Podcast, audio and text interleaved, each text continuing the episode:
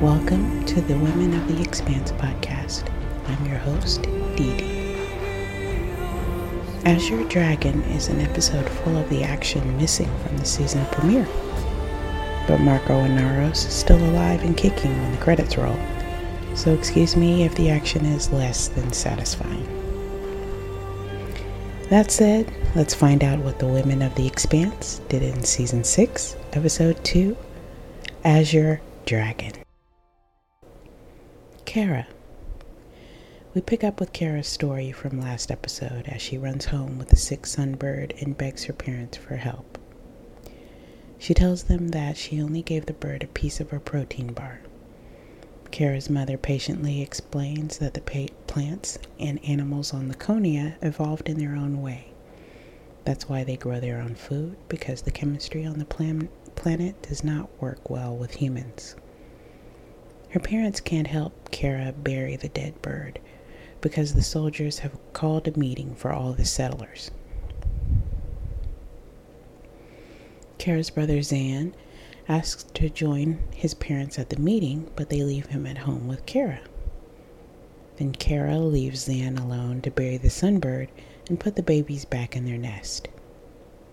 The drone she uses falls out of the sky, and she starts crying in frustration. The strange dog like creature approaches. Kara starts to bury the sunbird and gets angry when the strange dog takes the bird off into the forest. Bobby Draper. On a UN supply ship, the Rocinante picks up munitions before their mission. Holden gets a message that a mission specialist is coming on board with express orders from the Secretary General. Holden tells Clarissa to hide in her quarters, not knowing who the UN specialist is. Bobby meets Holden with apologies for all the hush hush. She tells him the old lady didn't want any of this on comms. She proceeds to tell the crew that the mission has changed. The UN does not want to destroy the Azure Dragon, they want to capture it, study the drives and whatever data they can gather to give them an advantage over Inaros. The Rocinante crew do not agree about the change. Naomi and Amos walk out of the briefing, but not before Amos introduces Bobby to Clarissa. And Holden talk about several MCRN ships that went missing around the ring. Holden thinks it has something to do with the protomolecule sample that was stolen from Fred Johnson. I miss you, Fred. Gone too soon. Um, Bobby agrees to get him data back uh, on the Barkeith and ships like it. As they prepare to capture the Azure Dragon, the ship sees them and starts to flee. Holden wants to fire to keep them from running, but Bobby can't afford to have any data destroyed. She and Holden argue about the mission directives until Bobby reminds him who is in charge. She tells Holden to hold steady, put the Roci alongside the Azure Dragon, and wait for her signal. Holden follows orders, and Bobby jumps out of the Roci to place a device on the Azure Dragon that disables the ship.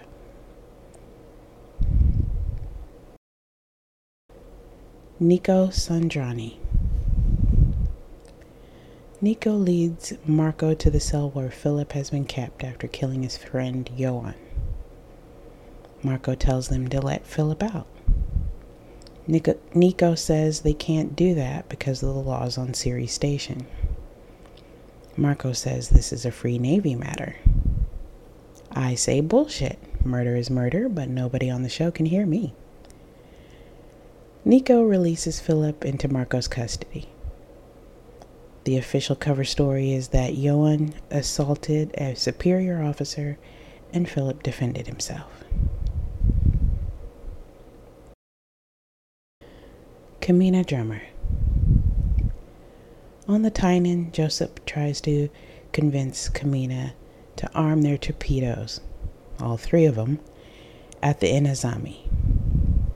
He is worried they will try to capture them for the bounty. Camina Camina expects they are thinking of, of it, but she doesn't have any better options. she, she still tells Michio that she will be safer with Walker and the Inazami crew than she would be on the Tynan running from Inaros in the Free Navy. Camina welcomes Liang Walker aboard the Tynan. Walker asks for a tour. Camina says no. She sends Walker less money than agreed upon for taking on Michio. Walker says they have a problem. Not the money, but the fact that the Free Navy has set up checkpoints all over Ganymede. Michio won't be safe there. Walker is a part of a Golden Bough faction that hasn't aligned with Marco. He agrees to take Michio on as crew as far as Rhea or Iapetus. He tells them they mostly move freight in the form of food and supplies from Ganymede and Ceres to supply depots set up all over the belt. This changes Camina's mind about the tour. She's got a new plan percolating in her brain and wants to work out the details with Walker. Camina tries to get the measure of Walker. She wants to know where Marco's supply depots are. They are the big fat prize that sits untouched while they subsist on skimming off the top. She wants to mobilize all the Golden Bough members who don't support Marco so they can snatch the food right off Marco's table. Walker appears to like this idea. Rosenfeld Guoliang. Rosenfeld helps Marco find a better flight plan to get supplies to Medina Station. She broaches the topic of Philip and tells him that the crew is taking is talking about Philip. She asks Marco what he wants for Philip. Marco tells Rosenfeld he needs Philip. But Rosenfeld wants Marco to focus on the war instead of being angry at Philip. Philip wants Johan's family to be con- compensated. Rosenfeld says that if Johan had survived the attack, he would have been punished and discharged. We don't owe his family anything, she says, just like she told Marco last week that they don't owe Ceres Station anything.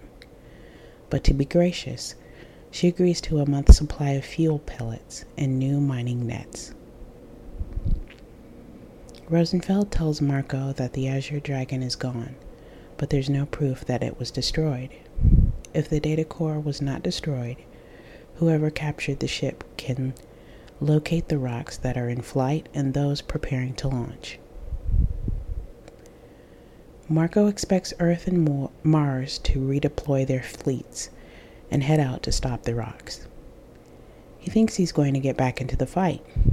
He tells Rosenfeld he'll be ready when they do.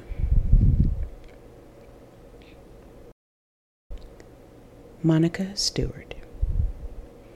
On board the Zenobia, Monica overhears an admiral and one of Avasarala's aides talking about the mission to capture the Azure Dragon. She doesn't get any specifics, just that Avasarala did not consult her aide about it. When Monica confronts Avasarala about what's going on, the Secretary General threatens to revoke the reporter's access aboard the ship. Naomi Nagata. Before the mission, Naomi checks her suit for any gaps, holes, etc. Even after 187 days of wars, she is still overly cautious. When Naomi's called, ab- called to board the Azure Dragon, probably to extract the drives and all data from the ship, she can't move. She's having PTSD from her time on the Chetzemoka in season 5. Clarissa takes on Naomi's role in the mission. Naomi coaches Clarissa on how to turn off the ship's reactor. She cracks the encryption on the ship's data while telling Holden she's not in the ready to talk about it type of all right. Once she cracks the encryption, the crew sees what they call the mother lode, probably the location of all the rocks still headed toward Earth. Clarissa Mao. Despite the friction between them, Clarissa takes over for Naomi during the mission. Some members of the dragon shoot at her and Bobby But Clarissa activates her mods and stops them from killing her and Bobby. She gets some stern words from Holden about it afterward, but she laughs about it since it's the first time someone other than Amos called her a part of the crew. It's a small triumph for her after all that she's done in the past. Chrisjen Avasarala. Avasarala invites Monica Stewart into her quarters and avoids questions about what happened to make the comms director remind the media about their obligations under the War Security Act. Avasarala wants to commission a project for Monica.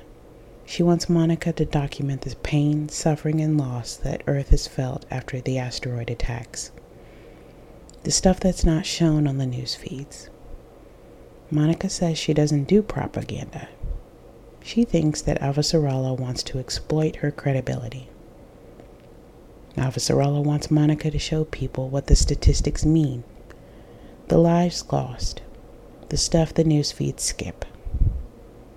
She's hoping it might change a few Belters' minds, the ones on the margins, and make it just a little harder for them to feel good about killing Earthers.